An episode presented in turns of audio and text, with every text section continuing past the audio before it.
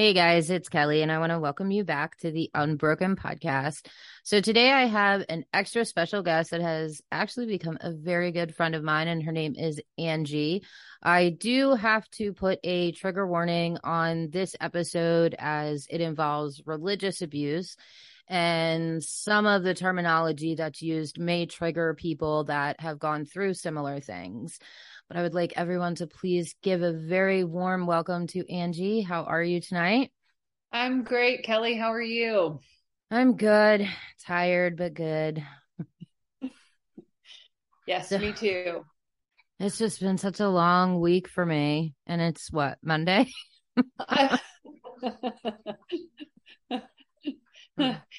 can only go uphill from here, hopefully. Hmm, true. I know we're supposed to get hit with what they're calling an Arctic blast, but it's going to be in the 50s. I'm like, that's not really Arctic, but maybe for this time of year that maybe.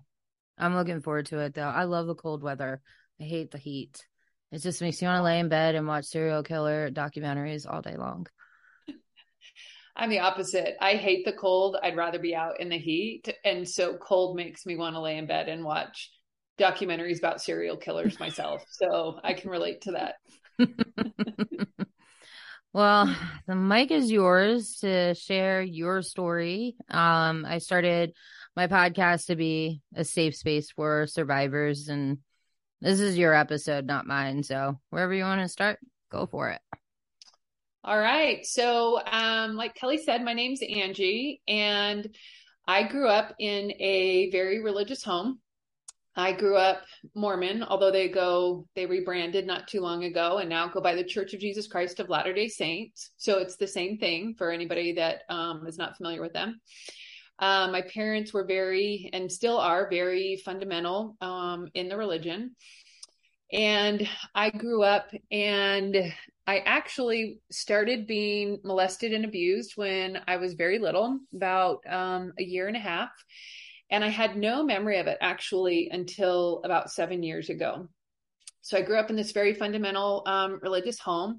I got married young, like many religious um, couples do, because premarital sex is not allowed. So I married my husband after only about three months of knowing him. Um, and he was very abusive. So I went through a very abusive marriage. He never hit me, um, although he was very sexually abusive and very verbally um, manipulative and controlling. Mm-hmm. And I always had, anyway, I, we got divorced after about eight and a half years of marriage. And that kind of started me on a journey to heal and I did a lot of therapy. Um, and yet I still had this horrible pain inside of me, pain that I didn't, um, couldn't understand why I still had it, what was happening. And about um, seven years ago, I was dating someone and um, we had been together for a little while. We were practically living together. It was a pretty serious relationship, so I thought. Hmm. and I found out that my partner was cheating on me. They posted on Facebook that they had a new relationship and were had a new partner. And oh, because yeah, that's I'm not teenage at all. no, no, I was, you know, mid 30s we we were in our mid 30s to 40s and um it was devastating in fact i sent them a message and said what you know what's this about your relationship aren't we supposed to be together and their response was yeah i've been meaning to talk to you about that um to which uh, i just was done wanted nothing to do with them however that betrayal unlocked memories um, of my childhood abuse. It started me having memories of that significant of a betrayal by someone who was supposed to love and care about me. Mm. Unlocked the memories of my child abuse and my abusers were friends of my parents and it happened at church and it happened um, without my parents' knowledge. So I started struggling with dual traumas. I was dealing with multiple traumas. I was dealing with this cheating of my partner and then also the memories of child abuse. Um, so I started consuming alcohol pretty heavily, um, using a fair amount. And I am a registered nurse. I was working as a registered nurse at the time.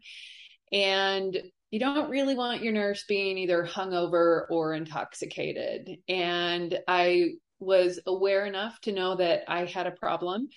So I checked myself into inpatient psychiatric, um, to an inpatient psych unit um, that specialized in PTSD and started healing. And I spent a month in the inpatient unit. And when I got out, um, started in really intensive outpatient therapy. And it was incredibly challenging because since I had no memory of my child abuse, I didn't have explicit memories, but I had body memories. So I would feel sensations. Oh my, they make me want to peel my skin off, even just I get smell memories mm-hmm. where like one time I was, all I could smell was something burnt citrus and coffee. And it was all my friends thought I was losing my mind. And then eventually it turned into a full memory. It drives me crazy. It, the the body memories are almost the worst because for me, I felt like I was crazy. Like what? Yeah. what? I'm sitting here, I'm watching just a normal TV show, and all of a sudden, I'm you know sexually aroused and like inappropriately, or like I just certain things would come back and yeah sounds sounds were very um hard for me to hear. Um, I, I have practiced yoga for a number of years, and I would be in yoga class, and we would do some sort of breathing exercise, and that would just set me off because it was like listening to my abusers breathing in my ear, and mm-hmm. so um, the body memory. Maybe because like my husband has sleep apnea.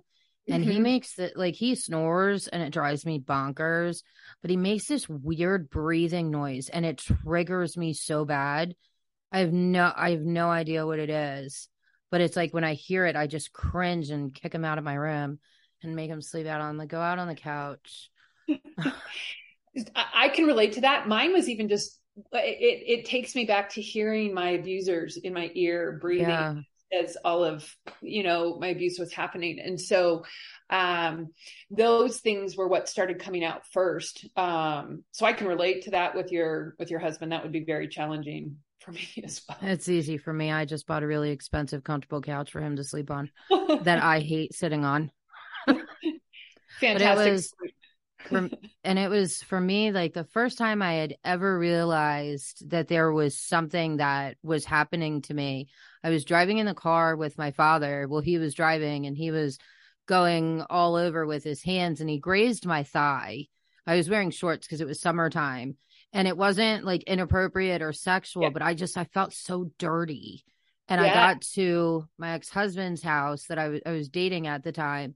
And I mean, I peeled two layers of skin off. I took so many showers just scrubbing where he touched me. And then I talked with a therapist and she's like, I think you may have been sexually abused. This was obviously when I was 17. So it was before I had knowledge of anything that I had gone through. But it's weird how your mind like your body remembers before your mind does it does yeah and it's and, and, for me i felt i i felt crazy. Like i couldn't explain it. Why were these things happening? It just didn't make sense because i had no memory whatsoever of being abused. So like you it was just but that that that's also similar for me. Like i would shower or peel at my skin when i would feel those things and it peeled layers off. So yeah. I, I have I have problems with sounds too. I can't stand the sound of my dog licking himself. Mm-hmm. I'm like, it's just I don't know what it is. I, I to be honest, given what some survivors have gone through with animals, I don't think I want to know why it, for me, it also got to a point where I don't want to know anymore. Like I have enough memories to know that that the shit that I went through was pretty horrible, and yeah. I, I just want to let it go. I don't need to know. Same with you. I don't need to know the why anymore. Yeah, I just want to be able to move past it and heal. I used to want to, and I was always I need to remember everything or I'm never going to get past it. And now that I remember like the, I don't remember a lot, but some of the worst things that I remember, I'm like, can I like unremember it? Yeah. huh yep. and, and it was like a lot of people, they always talk about like before the abuse. And since I, it was happening since I was an infant, I don't have a four or before the abuse, but I do have a before I knew, and I wish I could go back to that. Mm-hmm. It's exhausting. So, so here's my question. So mine started when I was a year and a half, also very young, not quite an infant, but still very young. Um, and, and I've thought of that going back to a time like before I knew, but I still hurt. I had so much pain inside yeah. that I couldn't understand. I would, horrible as what I do remember is now, I would still rather know so that I can have let go of what I did because they don't hurt so bad. I just, yeah. I, I hurt. I wanted to just end my life for so long because of this deep pain that I could never quite understand. Yeah, I definitely understand that feeling. It's like, I don't think I wanted to end it, but it was kind of like I did all these crazy things that would, and I didn't really care if it happened or not. I was like that for a long time. And then it, my pain got so bad, I actually became incredibly suicidal um, and was ready to end it. I just couldn't handle it anymore. Yeah. I struggled a lot with like addiction too, because they would drug me a lot for sales. So it was like it was programmed into me at such a young age that if you want the fear to go away, the pain to go away, and to numb yourself, just use drugs. So after I escaped, I struggled, but I only used for I think about two weeks before I checked myself in to a dual diagnosis place that helped with both. But it was still a struggle, and I do celebrate 12 years uh, clean in December of this year. So Congratulations. That's a Thank huge you. accomplishment. It, so, it. Similar to you, I was given alcohol to control and to disorient me. So I didn't get, uh, mine wasn't drugs, mine was alcohol. So when I drink alcohol, even now, um, I end up going into behaviors um, and patterns that that I don't want to be going into. Yeah, it's good to have the self awareness. Like I'll have a glass of wine every once in a while, but it's like I have a bottle of tequila. I know if I drink a little bit, I'm going to drink the whole bottle. So, but yeah. wine I can have a couple of sips of. Yeah. That's hard. But at least you know. So you know how yeah. to balance that and how to navigate that. Yeah. So how um I mean, did you want to talk a little bit about the abuse? Like go into more yeah. detail? Yeah. Um, so that was kind of the overview. Um, as my memories started coming out, I um, I started with being uh, remembering just one person molesting me. Um, and he was a very good friend of the family, um, very good friend of the family. Was and, he high up in the church or just another member?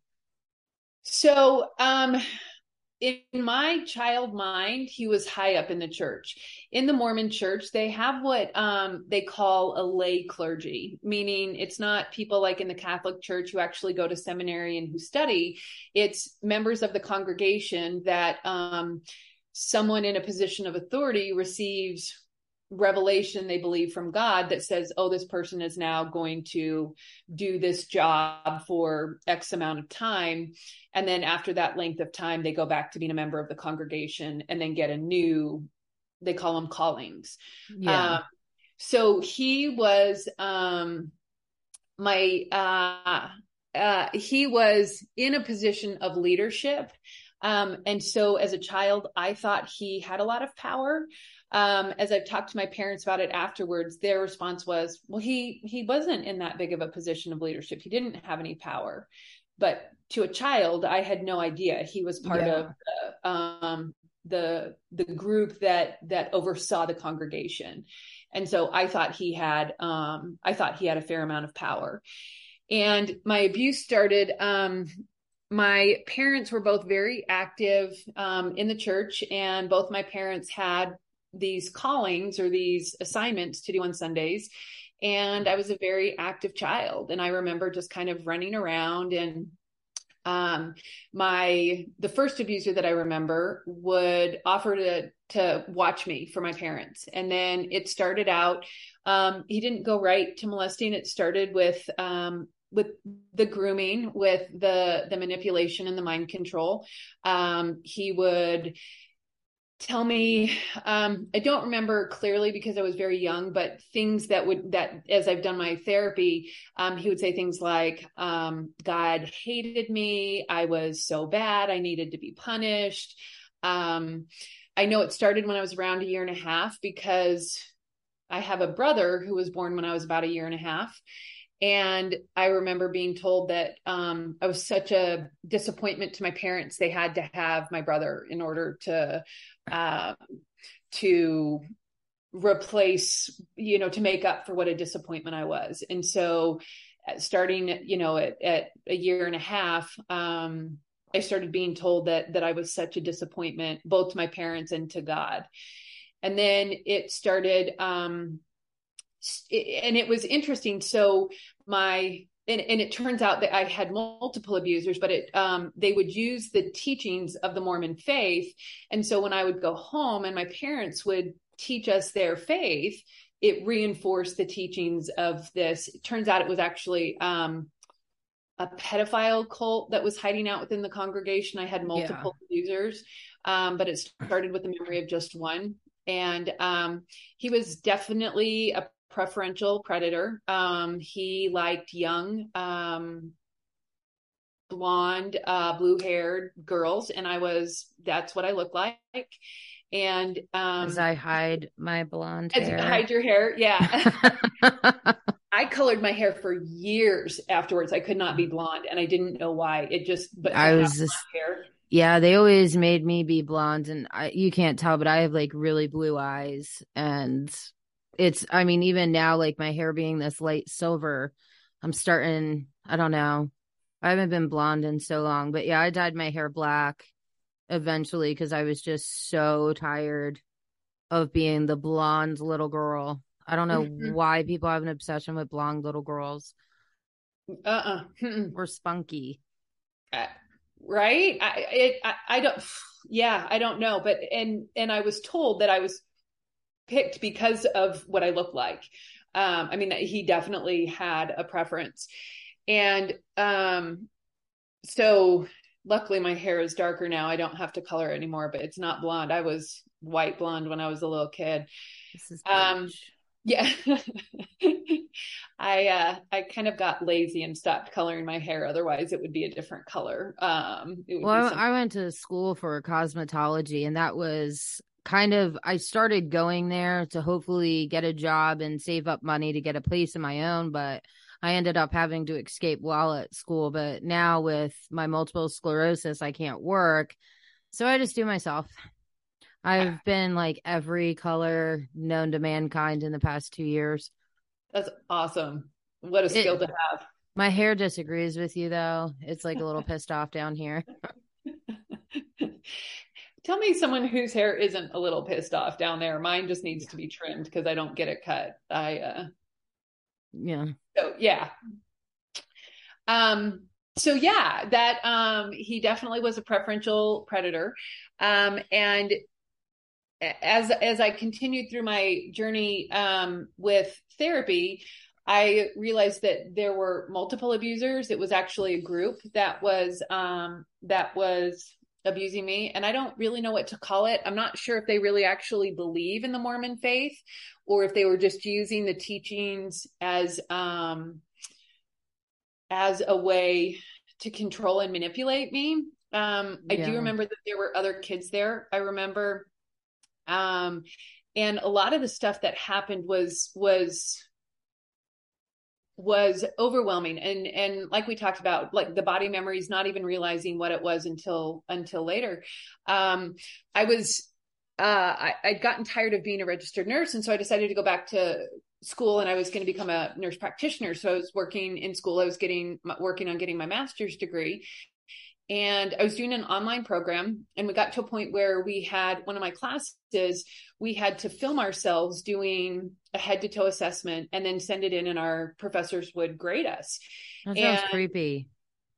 Okay, yes, to to to us it sounds creepy and I didn't realize that um, when I first started doing it, the first time I had to film one, I was curled in the fetal position, sobbing, having to do this video. And then as soon as the camera turned on, I switched and I was like on camera and I was great. I was, you know, I, I just had completely switched. And so working through that in therapy, I realized that um, my abusers had actually made kiddie porn and I was involved in having kiddie porn made. And um, so the idea of, and if I didn't do what they wanted, the way that they wanted it for their videos, their pictures, what all of the Whatever. above that they were doing, um, then I was molested and punished. And usually I was sodomized. That was their favorite way to punish me. Mm. Um, and so, so working through getting comfortable learning, I, I ended up having to take a break from grad school and actually ultimately quit because I couldn't figure out how to I, I, laugh because that's my trauma response um, i couldn't figure out how to make it through being filmed and then critiqued and judged on on anything let alone something that was going to you know something that was relatively big um, and was going to yeah. determine i was able to See, graduate I was, I was always the opposite like looking through pictures because my mom she used to do these like virtual um what is it? Photo albums. And okay. i was never in any pictures. But then i started realizing like ev- i hated taking pictures. And when i worked through it with my current therapist because it was like um i started seeing him right when i started sharing on tiktok. And i was just like i hate looking at myself. Like and i don't think it's like a body dysmorphia thing. I just don't like being on camera and then that's when we kind of figured out that it was from the child porn and all that. It, it child porn really does fuck a kid up. I can say yeah. that on this, right? Yeah, I don't care. Okay. Um, it, it really does because it's it so degrading. It's the, the, for me anyway, I don't want to speak for anyone else. Um, my abusers had very specific ways that they wanted it done. And if I did not perform to their high, unreasonable expectations, mm. I mm-hmm. paid the price. It was. Well, I actually, and it's so strange. So one of my really good friends, um, she got kidnapped and trafficked and he showed her like child porn and it was me like 20 some years later. Wow. And I think that's like one of the hardest things is just knowing that, you know what, it's still out there and it's always going to be out there. Mm-hmm. And I think it's, it's just like, how do you get rid of that, that trauma when it's still like actively happening? And then you have people with, you know, the different politicians and this person and that person, and they're like, well, we want to see the videos. Why? Why? Like, do you realize that there's a child in that video? Like, why? Why do you like people? It's like they're just so like immune, or I don't know what the word is, desensitized. And I'm just like, like people ask to see the blackmail videos, which are child porn, and I'm just like, yeah. um why would you want to see that? It, it, it, to me, when when people say things like that, it's like they don't believe me. My word's not enough. They have to actually mm-hmm. see through. So some sicko, you know, who can't comprehend, um, who can't comprehend what's happening, has to have some sort of validation that what we're saying is true. When yeah. our word should be enough. And I'm at the point, I mean, I can't even tell you how many times I've said to people on my TikTok videos, like, you don't have to believe me. I don't need validation from a stranger on the internet. I know yeah. what my truth is, but it's, it's, it's always the, they want to see the pictures or the scars. I'm just like, why? Doesn't make sense. No, not at all. So I was involved. Um, I was forced to make child porn, and one of the things that was most disturbing for me is that there were other children that I was forced to perform sexual acts on. And yeah. um, so it wasn't just adults, it was other children. And that was, um, that was really, really challenging for me to, um, to come to terms with. Um, yeah. and, um, so that, that was overwhelming. And that was, when I was little, I remembered. Um, so my abuse went on for many, many years. I don't even have any idea how many. Um, I do remember there were times when I was oh, probably five or six where um, it got to the point where I would have to um, and I'm going to put this in quotes, confess my sins to my abusers. Um, so we would have to do this sort of confessional where they would want me to admit the sins that I had done during the week. Um, and I mean, it was, I was sick. So it was like, I got mad at my brother or things yeah. like that. And then my punishments were um, I was molested. And like I said, their favorite way was um, to sodomize me. And then depending on, I don't even know what their mood, how particularly bad they believed my offenses were, whatever it was, I don't know what it was. I was oftentimes then forced to, after they would put their fingers inside my rectum and sodomize me, I would then be forced to actually um, clean their fingers off, eat the feces off their fingers. And um, uh, so I was not only sodomized, I was then completely dehumanized and forced to um, to clean their fingers. I remember there was one time one of my abusers got incredibly pissed because he had shit on his fingers and um, he violently shoved his fingers in my mouth making me clean them off and i just i felt it it, it, it was horrific um you were five five or six yeah oh my God. Um, that's terrible. You're like the second guest that I've had that had to do stuff like that. It, I, it, it is probably one of, and I'm, I say this with, with a sneer for those of you that can't see my face. It is really probably one of the best ways to dehumanize someone is I, to make them feces. I can't it's, even imagine and especially a child. I, I just, yeah. I mean, it's it's horrible at any age. It, like horrible at any age. Um, and that was that was my punishment. And I was told that this is what God wanted. Um, and so um, I grew up with the belief in this horribly abusive, cruel, cruel God. Um, I remember um, there were um, these the only word that I can use, and I don't even know what word to use because once again, I was given alcohol. I was completely disoriented. Um, but they would have these almost like orgies back in rooms that that weren't normally gone into on Sundays.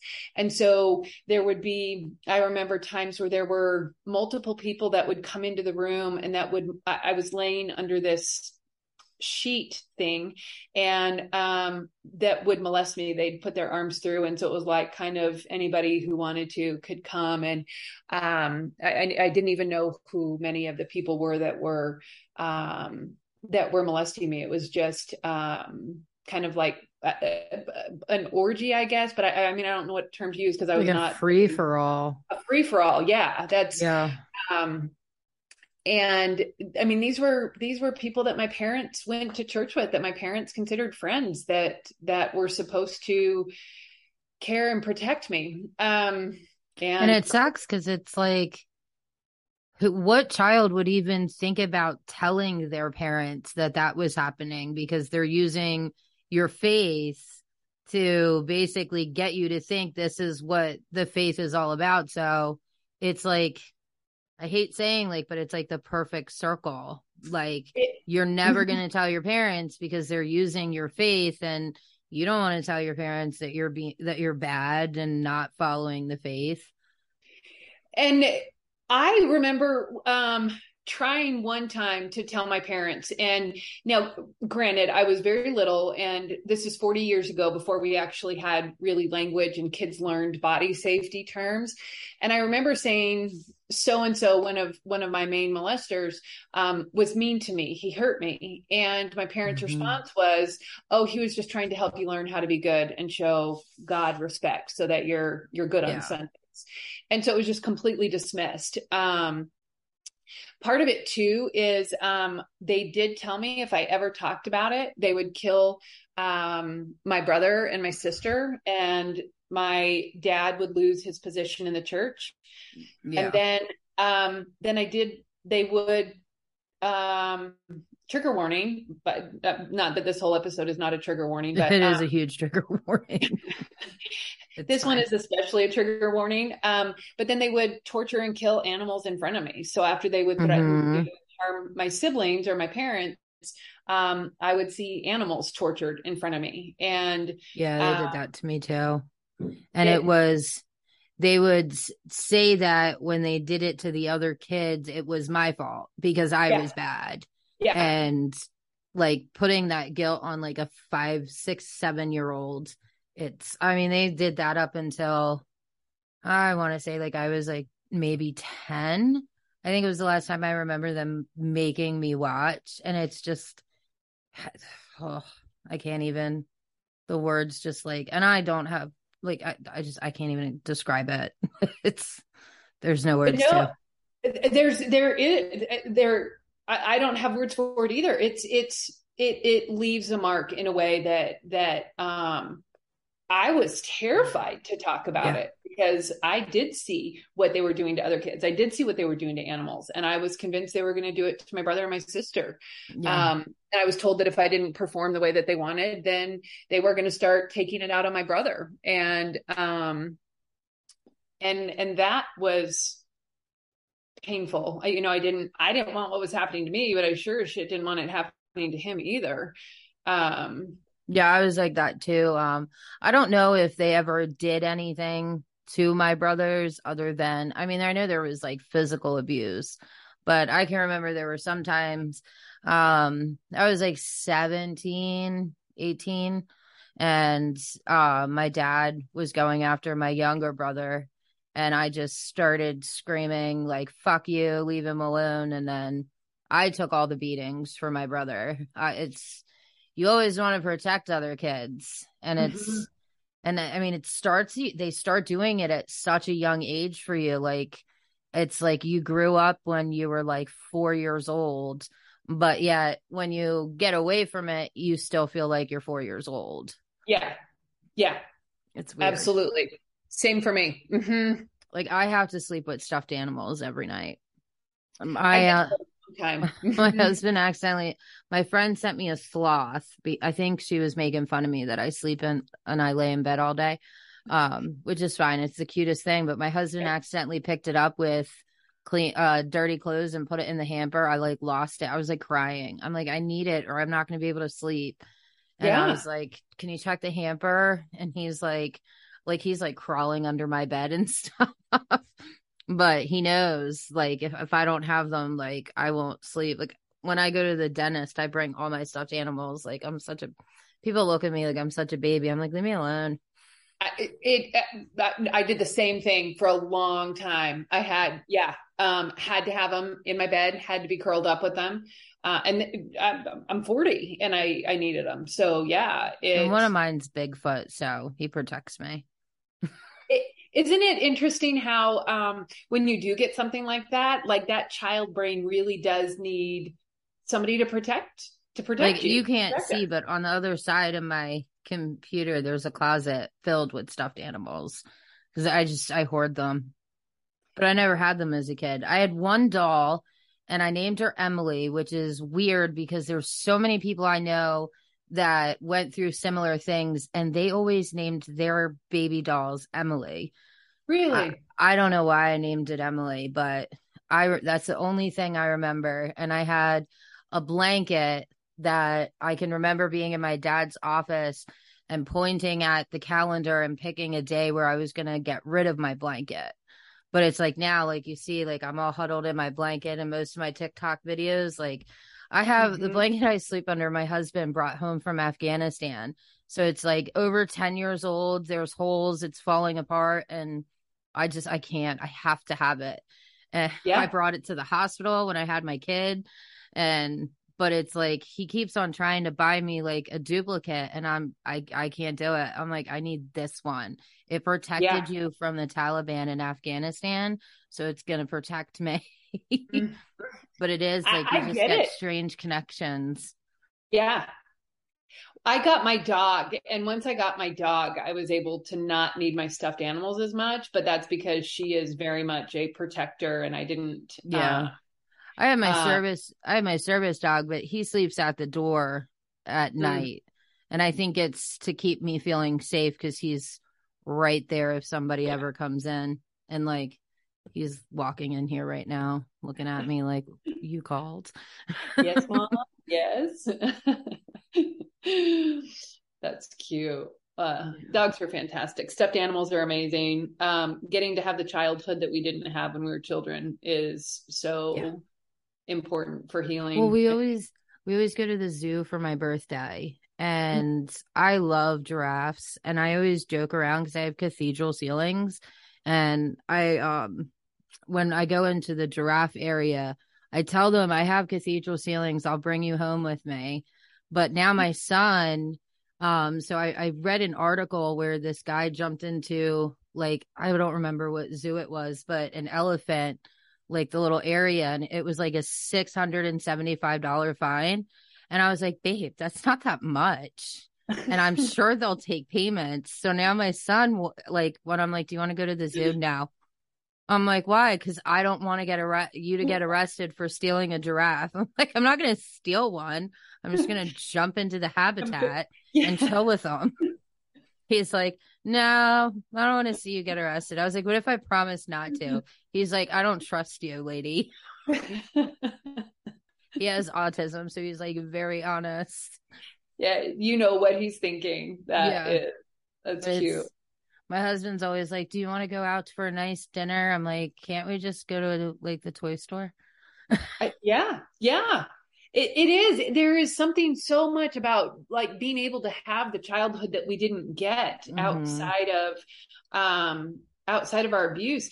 You know, one of the things for me is um do kids listen to this podcast because I'm going to say something that might um Um, I don't know. Some of them are of they're over 18, but I consider them kids because they're my daughter's age. okay, well, I was just going to say I grew up terrified of Santa Claus. Um, you know, like what kid Yeah. grows up terrified of fucking Santa Claus? But I was so What worried. kid? Okay, like let's be honest. though. what kid shouldn't? I mean, the guy sneaks into your house in the middle of the night while you're sleeping, steals cookies. I mean, why aren't kids terrified of Santa? and leaves you presents. I mean, that's grooming Mhm. right there. So Yeah. I didn't Yeah. do Santa with my son.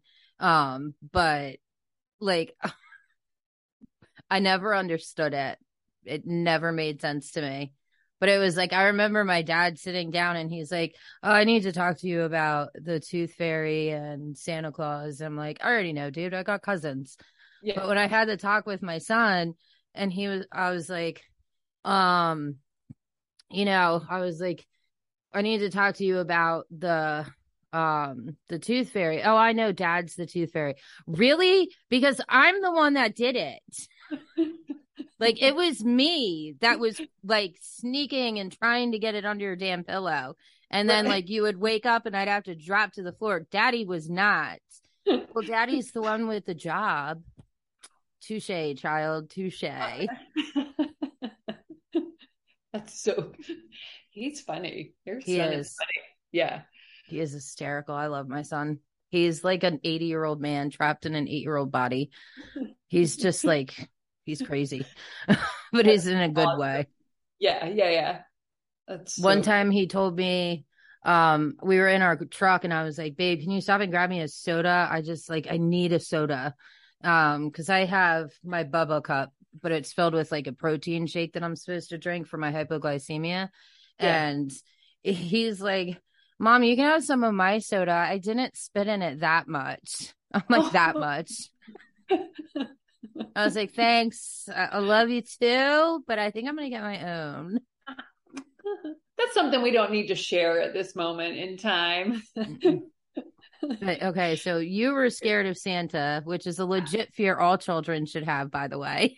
I, I'm with you on that one now that I'm a grown up. Um, but I was I was told that um, if I didn't perform the way that they wanted, Santa was going to bring me coal, and then everybody was going to know how bad I was.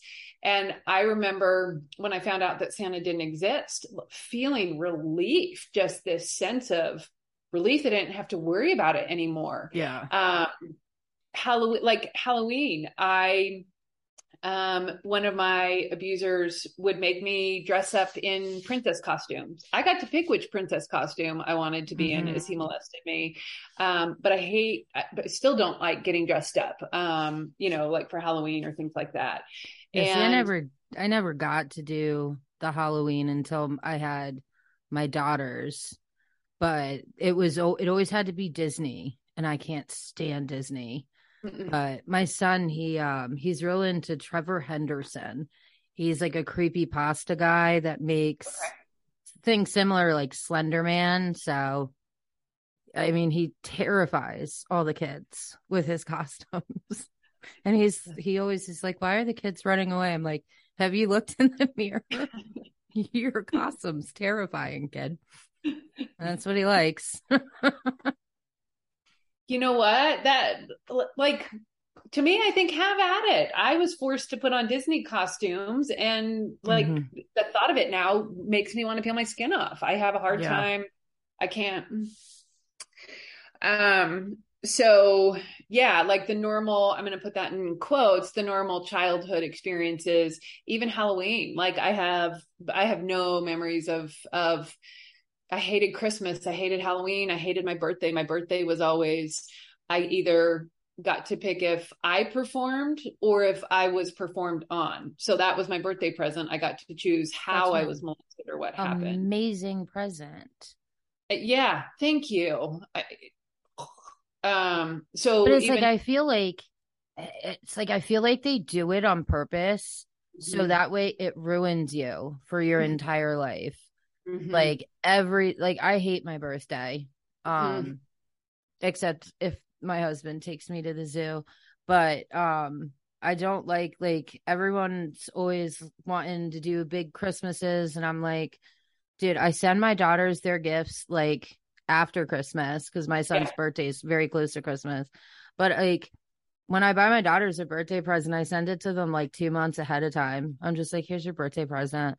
Like I just they, they did. They ruin it because it's like you get like you, you can even as an adult with my gifts, like I was given a vacuum one year mm-hmm. and it was hinting at vacuum your damn house. Yeah. But I loved it because it was pink and that's one of my favorite colors. But yeah. it was like, yeah, they use, and I think they do it on purpose. So if you ever do get out it's your whole life's ruined every yeah. single holiday. Yeah. Yep.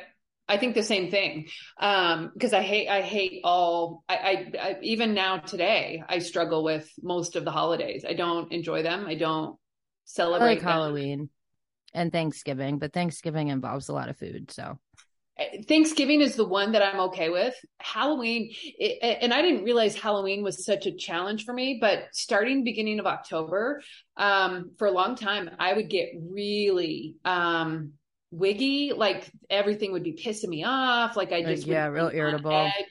Yeah. And then I finally realized that it was because of this having to be forced to be dressed up and, and, and being molested that way. Um, yeah which makes sense. It, it, totally does. The the whole yeah. concept of Halloween was incredibly triggering because not only was that happening in my abuse, then I had to go get dressed up in a Halloween costume, go like do the the normal child Halloween stuff with my parents and pretend like everything was and okay. I'm sorry, so but no the Halloween costumes back then were downright terrifying. They like, really were. The the mask, like they they were like now they're cool some of them but back then it was i don't know how we survived childhood. I don't know how anyone survived like the 70s 80s and 90s no. I really don't. No. Hmm. i'm with you on that one. Yeah. Uh yeah. So um that uh was my younger childhood. Um and then i think i had a break um from being molested for a little while, but I'm not. That's one of those things that I don't want to go back and necessarily remember. Um, yeah. The the abuser who started molesting me when I was very little, I outgrew his age preference. Um, mm. So he no longer was molesting me. Um, so I don't know if somebody else stepped in. They may have. Um, that's like I said, one of those things I don't necessarily want to know. Um, and then when I turned about 12 ish, um, there there was always the mind control going on but when i turned about 12ish in the the mormon religion when um when kids turn 12 that's a big age for yeah. um, for them at the mormon church. And so i went into the program for the the young girls. It's called young women's program and it was it's really pretty much where girls learn how to be good wives and mothers. And um i some some really big um like mind control stuff started happening. Um my abuser from when i was little started having me memorize scriptures from the bible or from the book of mormon from mormon mormon scriptures and he would give me money if I had the scriptures memorized correctly. And my parents knew about it. Um, they had no idea the extent of it. Um, talking about it years later, my parents said, "Oh, we thought it was only like ten or fifteen dollars," and I made probably like fifty dollars. But every week he would give me a new scripture to memorize, and then. Yeah the next week I would have to come in. And if I didn't recite it perfectly, um, I was shamed. I was like really um, belittled. And if I got it perfectly, then I got a silver dollar or a golden dollar or whatever it was. He paid me a dollar for each scripture that I had memorized. I was going to say, yeah, you might have to further explain what a silver or gold dollar is. A lot of people oh. don't know about it. Yes. So back then, it's a coin, not a bill. Um, uh, I had to argue with my son that there was a two dollar bill. He's like, "No, there's not." I'm like, "Yeah, it is. They don't yeah. make them anymore." But it used to be a big thing, getting two dollar bills. It did, and yeah. Um, it, so it also used to be a thing getting a coin for a dollar instead of um, a dollar bill. So that was a thing. um, vending, and vending machines used to give that out as change. They did. Uh huh. Yeah. And now they want to turn everything into cryptocurrency. I know. I'm like, I like coins. They make noise. And they, they make your purse they, heavy so you can like whack someone with it.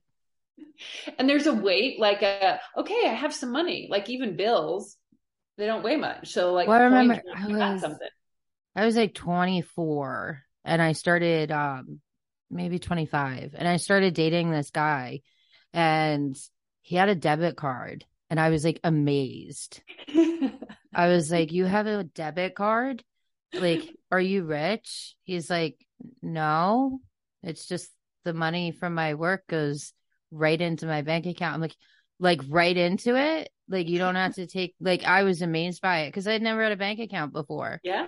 Yeah. And now I have like 30 debit cards and like so many credit cards just to have. Mm-hmm. Mm-hmm. Cause I never got to before. But yeah. It's weird how there are so many things that we never had that now as adults I'm just like, tell me about this debit card yeah just this um, like childlike wonder for things that that we didn't get that we didn't yeah. have yeah Ugh. It's so weird to think about.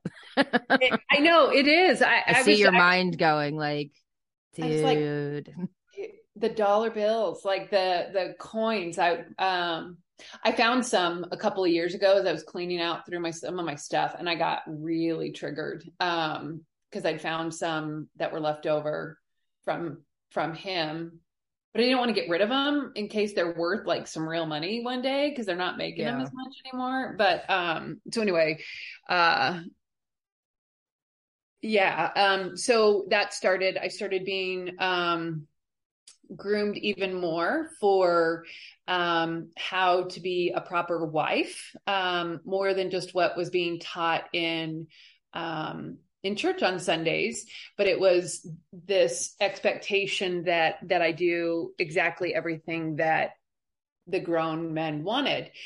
And when I was about fourteen, um, I was um, there was a marriage ceremony. So Mormons, when they get married in the Mormon temple, they they call it a sealing. So you are sealed to your partner for time and eternity. So it's not Isn't just there, a like, marriage. you have to go like this or something.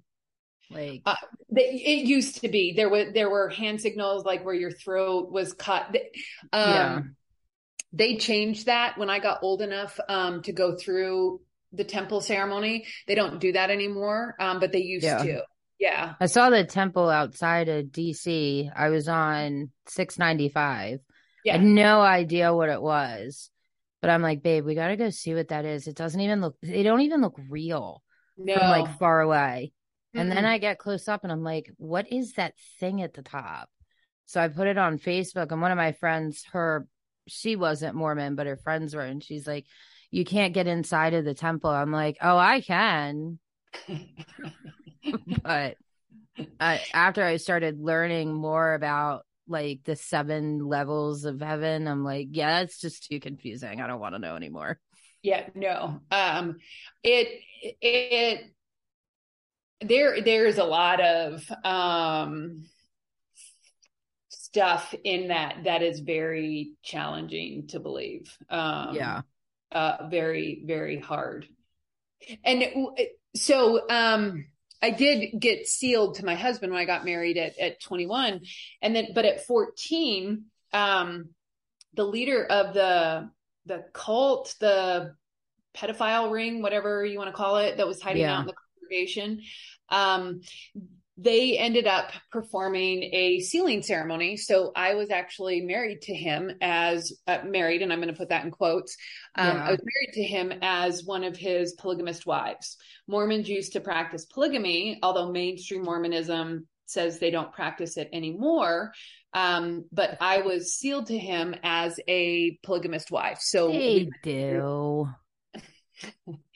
the, it um they say they don't uh however the it is going to be practiced in heaven they believe so men can be married and sealed to multiple women on the earth because they're going to then be practicing polygamy in heaven whereas women can only be sealed to one man um Are they going to have the same wives in heaven? yes What happens if they marry a child? That's going to take a lot longer for them. Are they, you're asking logic from something that makes, they, I, I haven't, I've met some Mormons. They're very intrusive people. No offense to anyone. yeah, but yeah it's like it's not just one that knocks on your door it's like 30 and they're like can we do anything for you and i'm like no i'm good They're very service oriented. Yes. I am no longer Mormon. So, full disclosure, I have left the Mormon church. I have completely removed my records. It was not for me. Um, and my, uh, I, I'm okay with that. I'm okay with, with having left. but Now, I was did your- did I your hus- 30. did your husband know what happened as a child like was he part of that we grew up in very separate um i grew up in colorado. He grew up in utah. And so um he did have an abusive childhood growing up um but it was it was very different. We didn't know anything about mine. In fact he kept telling me there were things with wrong me, there were things wrong with me. I wasn't like normal women and i needed to go see a sex therapist or things like that. So rather than actually that's not invalidating at all no not at all. Um yeah So, that's yeah, totally my- normal. Well and in fairness to him i i you know i i did have some significant like sexual hangups understandably i understand now because i had such horrific child abuse when i was little. Um but rather than work with me to try to figure out a way that we could come together on things it was just you have a problem you need to go get that figured out. So figure it out because you're not meeting me So, did you actually go to a sex therapist? Because I do know another survivor that actually got a lot of help from a sex therapist with her trauma. I don't know. I did not at that point because I had no memory of it. I I'm open to it now. Um I just thought that he um was being an asshole. Um, and Well, that he was. well, he was, yes. But he wanted stuff that I wasn't comfortable with. And I just figured it was because I grew up in such a fundamental religious household and he was wanting to get into some kinky shit that that's it, it was more a conflict between what we were interested in doing. Um, I did see a therapist, but I went to a regular therapist to try and help figure out how to navigate my relationship with him. Um, but no, at that point, I didn't think I needed a sex therapist because I had no idea that um, of the extent of my trauma. Isn't it like I, I want to say funny, but it's not funny funny. It's like trauma victim funny. Uh, Yeah. That we go to therapy to be better people for the abusive people. Yes. Like Yeah. we should they make it make sense. I, I, yeah, it, it, I, I have no words for that because that's exactly what happened. I went to therapy to learn how to make my marriage better and he refused to go. And so after, um, multiple years of abuse and belittling and he did, um, forced himself on me sexually. I finally, after many years, finally found the courage to leave. So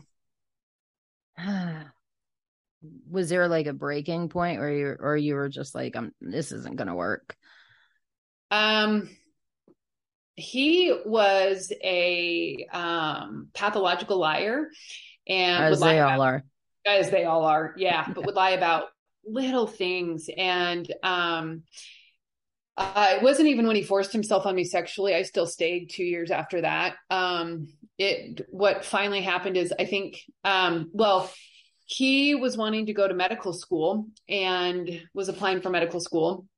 I was not supportive of it because I'd already been working two jobs supporting us and he hadn't been working a whole lot. Um, and I didn't want to do another seven years of that. And um, anyway, he got in. I agreed to to go to be supportive of it. He got in, but he got into a medical school in the Caribbean, and that's kind of a lesser tier medical school. And so his ego had a hard time with it.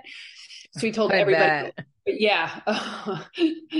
sorry to laugh but i just i know the type Uh-huh. i can't even imagine karma yeah, karma. Yeah. Well, but he told everybody that he he had a job at that point. He told everybody that he worked with that he was going to one of the top tier schools in California, and I was like, but it hadn't told me. So I called and was talking with his secretary at that moment, and she said something about, "Oh, are you so excited to be moving to California?" And I was like, "What are you talking about? We're not going to California. We're going." We're, we were actually going to go to England for a year. He was going to do a year in England, and then we were going to go to the Caribbean. And um, she's like, no, you're going to California. And I said, no, we're going to England. And she was like, okay. So she puts him on the phone. And I said to him, what the fuck is she talking about? We're going to England or we're going to California. And he lost it, like started swearing at me. He was pissed. And it came out that he told him that he was going to this top tier school in California. And I was like, just picture the vein in his forehead popping out. popping out. Yeah, it was. Eh, oh, it, it was ugly. It was so. it's like, ugly. how dare you not know the lie that I told? Like, you should have known I was going to lie about it. How dare you? And it, yeah, I mean, it was it was my fault. And then he ended up telling everybody they work with that I was crazy and I was having like this mental breakdown because to blame why I thought we were going to England when we had bought tickets to go to England, um, not California. Um, anyway, and It's just like, one is east, one is west. Not even remotely. We're not even in the same country. It's like, Uh, wait, babe, why is there water down there if we're we're going to California? Uh, well, it, yeah, it. And then, so I took off. Um, we were supposed to be leaving for England like the next week, and we'd sold all our furniture. We literally were ready to go. And this happened, and I was like, I don't want to see you for a little while. I don't know how long I'm going to be gone. So I took our tickets. I backpacked through Europe by myself, and then came home and was like, I can't do this. We need to be done. I just can't. I just can't. It's it's strange though because like when me and my ex-husband split up, it was like when I asked for the divorce, I realized like I had been wanting it for so long, but it was like like cuz we got we got into a fight and he moved back home uh cuz we had left and moved to a different state. But uh, he came back and as soon as he walked in the door, I was like I want a divorce. Done. And it was Yeah. like once it came out, I just like it was like whoosh. Like all this stress went away. I'm like, oh, yeah, I've wanted this for a while. I never cried that me and my ex husband split up. Don't miss him. I mean, sometimes I do. I think I know he loved me in his own twisted way. I think he was trying to protect me from my parents and everything because he was he was always separating me from my family and I thought it was like an isolation abusive thing, but he had a he had a fucked up childhood too, so he didn't know how to treat a woman. Treats his Yeah. kids great. Treat I mean he's great to my daughters, but Yeah. it was like once I said it, it was like I knew it was everything I had wanted. And it was just I- like I describe it that as soon as we separated and he moved out, I felt like I could breathe again. I couldn't Yeah. breathe up until then. Yeah. Well, it was like after I escaped my parents, that first night at the shelter, I think was like the best sleep I've ever had in my life because I knew the monsters weren't going to be coming in my room at night. Yeah. And it was like all I did was sleep. And my daughters did too. But I think they just slept because mommy was sleeping, you know, and it was, it was just like all the stress was gone and woke up the next day and reality set in that, oh, this is just the beginning of the fight, you know, to be completely rid of them. But it is, it's like once you're gone, it's like you get that brief moment and then everything hits you and it's like, can I just go back to that one sleep? I just I want that one sleep. But it's like now, still to this day, I can't sleep. Like if I go to bed before 3 a.m., I'll wake up before 3 a.m. If I go to bed after 3 a.m., I'll sleep fine. But um that's when they used to come in my room was at three in the morning. Um, Mhm. so- but it's like that one first night at the shelter, oh that was the best sleep in the world. that relief of being free from it. Yeah. Yeah, it was.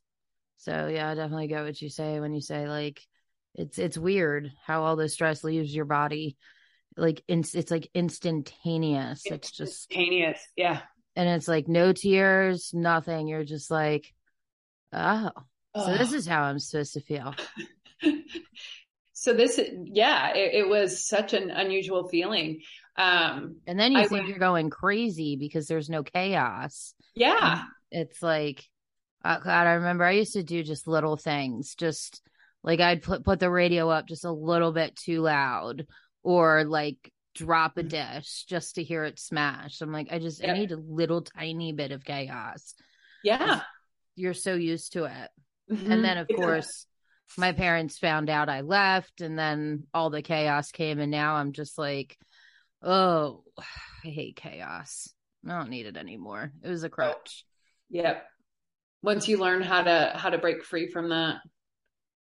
Mhm. Um, so I'm gonna come back to I was about 14 and I got sealed, married. We started and then we went off on a tangent about my ex-husband, which was also abusive. But I got married to um one of the high up leaders in our church congregation that we went to. So I was a Mhm. polygamist wife for him. Um, and I was his I was there for sex for him. And that was the first time that I remember um actually penile vaginal penetration. So he started raping me. Uh, before then, it had, I don't remember um, an actual penis being inserted into me. And Yeah. um, it, that went on for years. I was, I was sealed to him. I think that's partially why um, I, I, I do have compassion for my real ex-husband, the one that I actually married, because my marriage at 14 was so abusive. That's all I was. And I Did remember your parents know about that? Mm-mm. No, no idea. Um, I, I've tried to piece together how it all worked out. They lived in our neighborhood. They lived a few streets away from us. Um, and I remember riding my bike over to their house one afternoon. You know, we would ride our bikes all the time. We lived in a safe neighborhood. My parents had no idea. And I remember riding my bike to their house one time.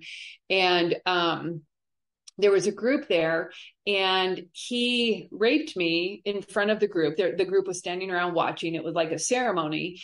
And I remember his wife sitting there watching. And I remember staring at her and thinking, are you going to do anything as he's right doing I'm this? getting Handmaid's Tale vibes. very, very similar. Yes. Yeah. Mhm. I had to stop watching Handmaid's Tale because I got too triggered with it because it was so, um, It's So- it's it's like a like it reminds me a lot of sex trafficking too, Uh-huh. like with the breeding that I had gone through, but it doesn't really I mean it doesn't trigger me. I try sometimes like after the episodes I cry, but this is like it's almost exactly like the Handmaid's Tale.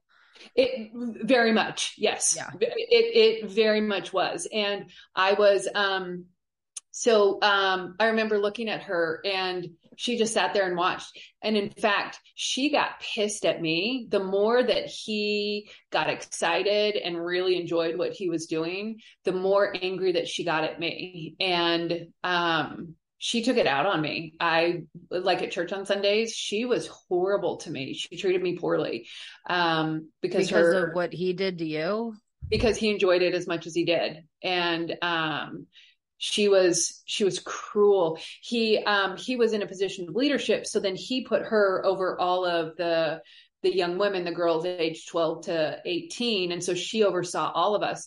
And i was part of that group and she just i was definitely um she did not like me because he and I realized that that was the one way that I had any control was the more I could make him enjoy it and lose his mind, the more that hurt her. And um, Yeah.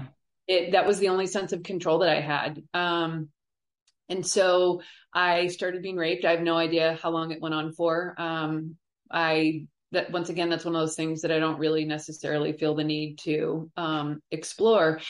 And it, it was interesting. Um, so when I was sealed to him, when I was had this Mormon marriage ceremony, um, they talked a lot about how it was um, similar to what Joseph Smith, who founded the Mormon religion, he married a 14 year old woman or girl. Um, he had a 14 year old wife, and um, and so as I was 14 and being sealed to this man in our church, um, I was being told that it was because of of continuing the commandments of what Joseph Smith did. And so Yeah. that's I say I don't know if they actually believed it or if they were really just using that as an excuse, but it was very I was. I was passed from person to person until I became his wife and then I was his exclusively. Um and then I left for college at age 18 and never went back. So, um, although I had been groomed, I remember being called into, um, he had an office on Sundays, being called into his office and told that, um, all I was good for was to have children and bring them back unto the Lord. Um, pretty much same thing, like bring them back to the cult, like Yeah. bring them back to the cult. I just wonder because I know from the Mormons that I know, like, not everyone's allowed to get married in the temple. So how how did that how did they play that off for you to be able to get married to your ex-husband at the temple if you were essentially divor- like divor- quote unquote divorced? I- that's the thing is that that I wasn't. I was still like their ceremony, their their marriage ceremony, the the shadow cult, um, was done off the books, or at least So no one my knew. Okay, so no, one knew about it. It was I, except for the people that were there. Um, no one, I think, knew about it. So it I can't believe wasn't. the wife didn't even try to protect you. No, no. She hated me. She was so cruel. Wow. She sat there and watched the whole thing.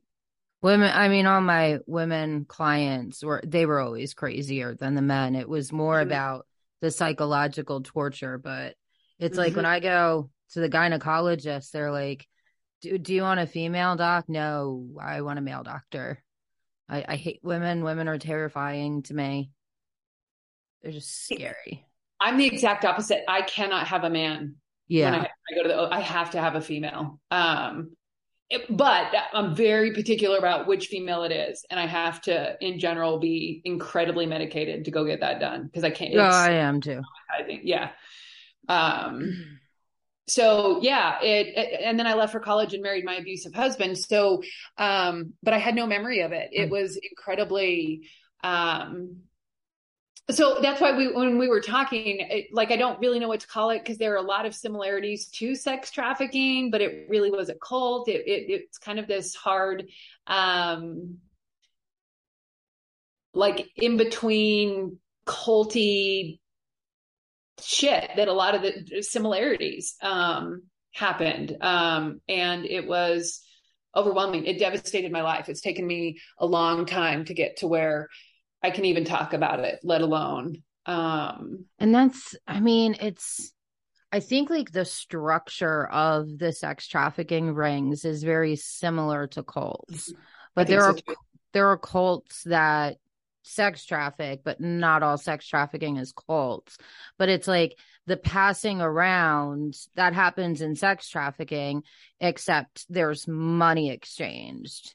Yeah. And I know when I first met my husband, we were just pen pals while he was in Afghanistan. And the way I told him, I said, um, how did I say it? I, I was like, they would allow their friends to do things to me. And then when I finally figured out that it was actually sex trafficking, I can remember like I read the email again to my husband and he was sitting right next to me at this point because it was, it was, uh, about seven years ago. And I was like, what if money was exchanged? And he's like, oh, that would make sense. Mm-hmm. And then that was just when the dominoes started falling about what I really survived. Mm-hmm. But yeah, the aspects are the same. It's just, to me personally, I think it is sex trafficking. It just doesn't fit the legal description of what it is. Yeah, and uh, you know, after we talked about this, money may have been exchanged. Like I really have no idea what was happening yeah. in the background. Like how All would you? Yeah, I was just passed from person to person.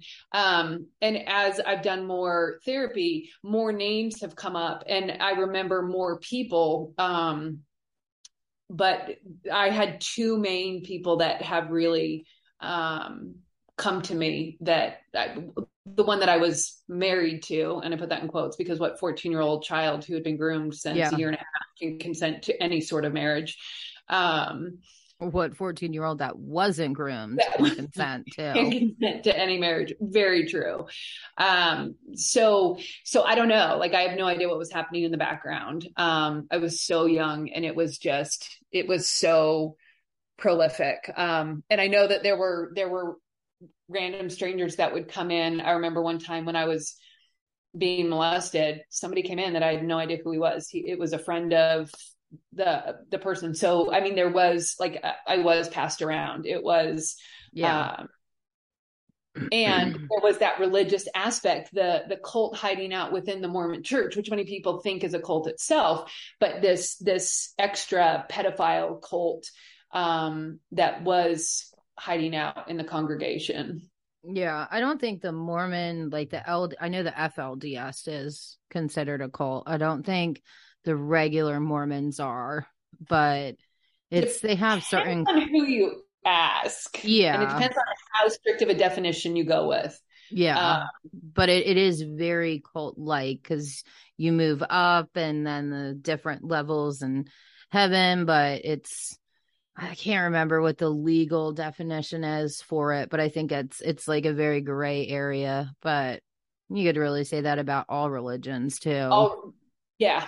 Mm-hmm. It's and that's what it sucks because it's like I hate when people call Scient- the Church of Scientology. No, that is a cult. That is not a church. Um, and like I was, I went for an interview once in my early twenties and it was a Scientology place. And this yeah. guy sat down next to me and was like, Are you a Scientologist? And I'm like, Oh, no. And he's like, Have you ever thought about it? I was like, You know, I've looked into like Hubbard's stuff and I just, I don't think it's a religion. but I think it's more like a way of life. And Yeah. I, I, I agree with some things, but it was like I knew that that person was sat there on purpose before my Mhm. interview. Of course, I didn't get the job. I didn't want the job once I figured out what it was. Like I walk in and I'm like, oh no. like, no. I and we have um like right down the street from me. Um it's uh it's like a, they do publishing for like androids um like apps and stuff like that but they Okay. all wear suits and across the street we have like a little strip mall with a bunch of little restaurants and fast food stuff and i can't even go during lunchtime i can't leave my apartment because like seeing them all walk in suits i'm like oh my god it looks just like the scientologists. And my son god bless his heart he was younger and he's like mom does trump have blonde hair? I'm like yeah oh my god that's donald trump. I'm like no sweetie it's but he just saw a man in a suit with floppy hair. But it, Yeah. it it's still i can't look at like i'm all right seeing a man in a suit but like a whole group just like i mean it's crazy. It, it, it there's no other word. It's just crazy but i know like a lot of the people in the area they hate them and they just keep screaming out the window jesus christ loves you. And i'm like, like you guys are horrible. But it, it it is it's the it's such a thin line i think between It- religion and cults but it's you know my previous guest was it was a cult hidden inside the catholic church and i mean i went to catholic school but it was more an optics thing there weren't like montessori or charter schools where i lived that was the best school that you could go to but i love my faith but i am Yeah. free to do whatever i want in my faith like i don't go to church i just yeah.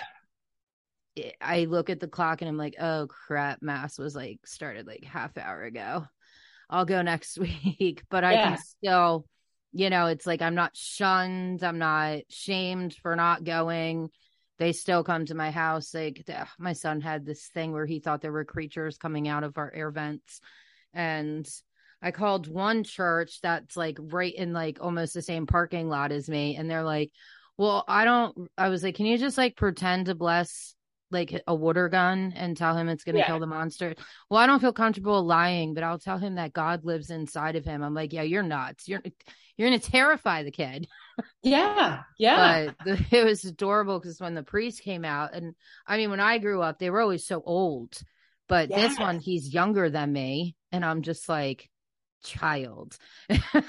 but he was great because he blessed my son's Nerf guns, and like my son was pointing in different spots. He's like, you got to get the the water under here real good. Oh. Aw. and they did this whole thing for him and then it was he killed the creature once with the nerf gun and that was the end of it but i was like the one across the street like you're gonna tell my kid that there's something living inside of him and he's scared of the air vent that blows yeah. out air brilliant dude i don't even know what denomination it is but it's it is it's it, that's like where i see the difference is like if they give you the freedom then it's not a cult. Yes. you know? But there is um, and it is the same structure with sex trafficking. I mean a lot of things you experienced i experienced. I mean i wasn't married at 14 but you know what someone said to me in my live and you said it too here but i said that you know i wasn't forced so much as to marry my ex-husband but heavily encouraged because we had a kid together. Yeah. and I was like, my family was very like anti premarital sex, but yet they were trafficking me and selling me for sex. But it's like the Mormon church wants you to get married, but yet they were doing it to you as a child. Yeah. I never it- thought yeah. of it until someone said it to me on one of my lives. I'm like, dude, like, there's another thing that I thought was normal that I never even thought of it that way. I hadn't either, actually, to be honest, until you just said that. Yeah. Isn't that wild? It's like uh-huh. they're so heavy on telling you not to have premarital sex. Well, what did you just do to me, dude? Yeah. Like if I had known when I was a child, I probably would have been beat a lot worse than I was. Cause I would have been like, if are we married? Then get away from me. you Yeah. know? It is, it's strange. Yeah. Isn't it? It, it's it's so messed up. I couldn't have even done that when I was 14 because I technically was, you know, I believed married to my person. Which is Uh, probably why they did the ceremony. So you Mhm. wouldn't tell your parents or do anything about it because, well, you're supposed to as a wife.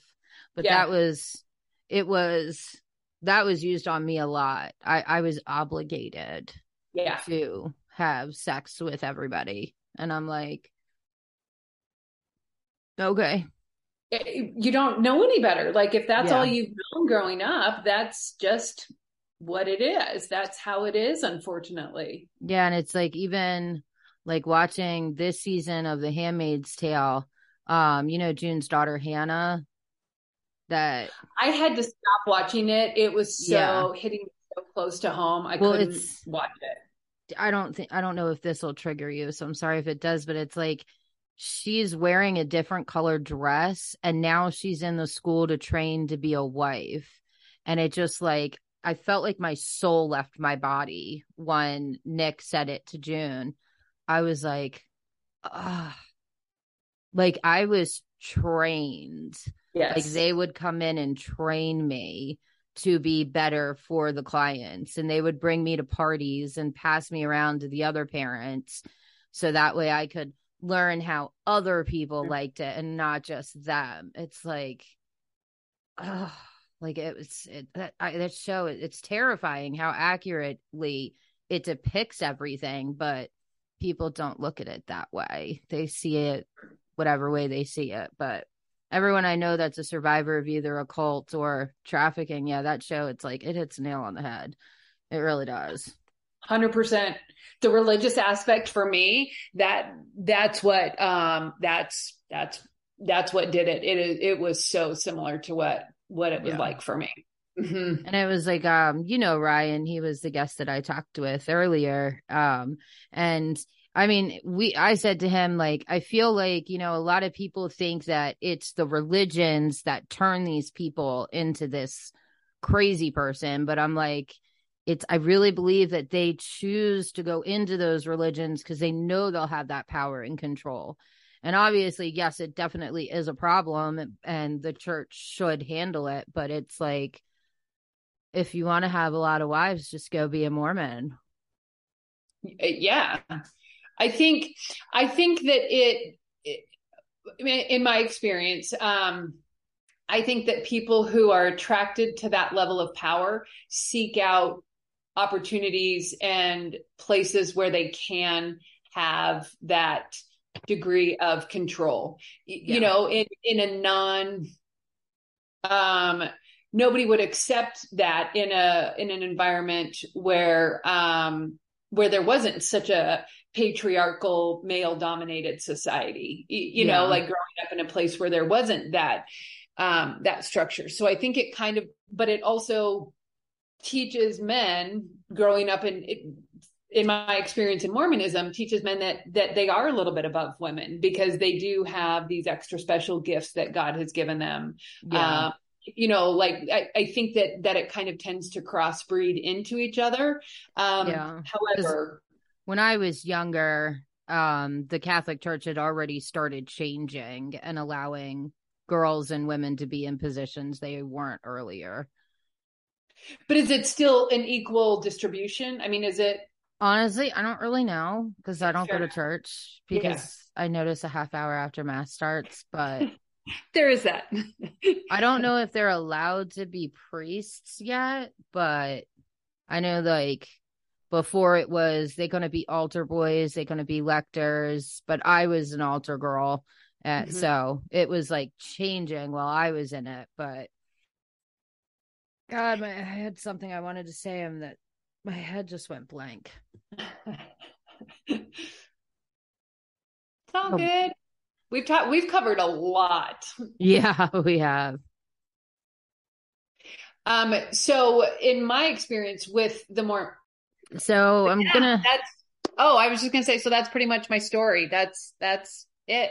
And an amazing one. It's how did you survive all that? I don't yeah, know. Yeah, people ask me that too. I'm like, eh, I don't know. I you just, just do. Did. You do. Yeah. And it's like I feel like that saying is like so cliche. Like you don't like you're how does it go? Like um you don't know how strong you are until it's like your only choice or something like that. And I but it, yeah. it's so true. It's like there's a lot of times, and I don't know if you experience this, but I know a lot of other survivors that said they feel the same way. It's like sometimes I just get this weird feeling like, did I actually survive? Is this all just like pretend like my life now? Like it maybe this is like heaven. And it does not work at getting your husband to buy you more turtles, saying, I think I'm in heaven. Um, in case anyone listening is wondering. But it's I do like sometimes I feel like I never actually did survive and none of this life is real. Do you ever yes, feel like that? I do. Mm-hmm. I don't know if that's like dissociation or derealization, all the weird D terms that they have. All of it that allows us to survive. Mm-hmm. I struggled with anorexia. I struggled with a severe eating disorder for a number of years, most of my life. That's that's how I survived. Um, but yeah, no, it, dissociation, dysmorphia, like yeah, all of the D words. Mm-hmm. Oh, well, I always like to ask my guests because I do get a lot of listeners that are survivors, and I'm sure there's a lot that relate to your story. Um, if you have any advice on maybe victims that are listening that are still in it, or any advice about your healing process for other survivors, if there is anything that you think they would need to hear, what would it be? Um, one of the things that would have been most beneficial for me was to hear um, just I see you, I hear you, and I validate you. And so, regardless of how crazy you might think that your story is or that no one's going to believe you, I believe you. I see you and I I hear you.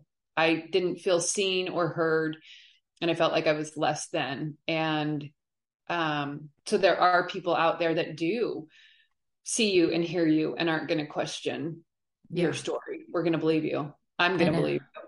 I will too. I believe some of the craziest things. Having experienced things that if I as I as they come out of my mouth, I'm like that there is no way that anybody could have experienced what I experienced. And yet it's so I did. And mm. so I I trust people. It it I I see you and I hear you. I guess because that was what I would have needed to hear. Um, yeah. I know. I just I felt so alone for so long until I started sharing, and then I just get comment after comment. Like I I went through that. Like I feel I feel less alone. Thank you for sharing. You know that's why I start at first. I didn't want to do guests but I was like, you know, if it's just me talking about my story, then a lot of people be like, oh, well, that's just her. So I like having guests on because then other people that may not really relate to my story might relate to other people's. So yeah. I definitely am honored that you came on and shared your story with me as gruesome and crazy as it was. I'm honored that you have me. I I'm grateful for you for making a safe space for those of us to come and talk about our stories to share because it is yeah. it is very hard. Um it is very overwhelming. And yeah. i know most of you listeners can't see me but i've been peeling at my skin for most of the time me too. i'm fidgeting with a, a pen getting knots in my hair so I guess that would be another thing is just know it's going to be uncomfortable. So even if I sound like I'm able to articulate my story very well, it still is I'm picking at my skin. And so yeah. um that doesn't mean that there's anything wrong. It means that we're survivors. Yeah, exactly. And God, man, Sean scared me when he told me about you. Oh, he, it was just because it was just like I answer the phone. I'm like, "Hello, Kelly." I'm like, Sean. He's like, I have a guest for you. I'm like, maybe answer. Like when I answer the phone, don't scream my name. He's such a good guy. I love Sean. I so enjoyed my podcast with him. Yeah, I really. Yeah. He um, was a guest on here too, and I was a guest on his. Yeah. But yeah, he's good people. Yeah. Um he was stationed at the same army post that my husband was stationed at, and his house had gotten burglarized. Oh, yeah. yeah. And I was pregnant. So I was like, just tell me what like got stolen and I'll look on Craigslist and honest like to be honest, I think his wife at the time was jealous because I was a female. And I yeah. it's like she forced herself to be my friend and then me and him just stuck as friends. But he's good people. He's good but people. I'm glad he introduced yeah. us because you're me awesome. Too. I love our I'm at you. What's that? I do too. And I would talk to you for hours. Clearly we do. Um, and I'm like, God damn it. I got to get up and go to work in the morning. Um, my work schedule is uh getting like, in the way of my social life. most of my friends are like, I know not to call you unless I have three hours to spare. I'm like, I don't, and it's like, I don't even talk that much. It's just the conversations just go. But I'm glad you yeah. came on and shared your story and I do understand how intimate that is, and I am honored that you two are asked to come on and did come on. Thank you for having me. Well, thanks for coming on, and thank you to all my listeners for being so amazing and supportive. You help me go, you help people like Angie go, and um, uh, nothing will ever end unless us survivors continue speaking out and we just we can't do it without the love and support that we never had as children. So y'all mean a lot to me and i hope y'all have a good night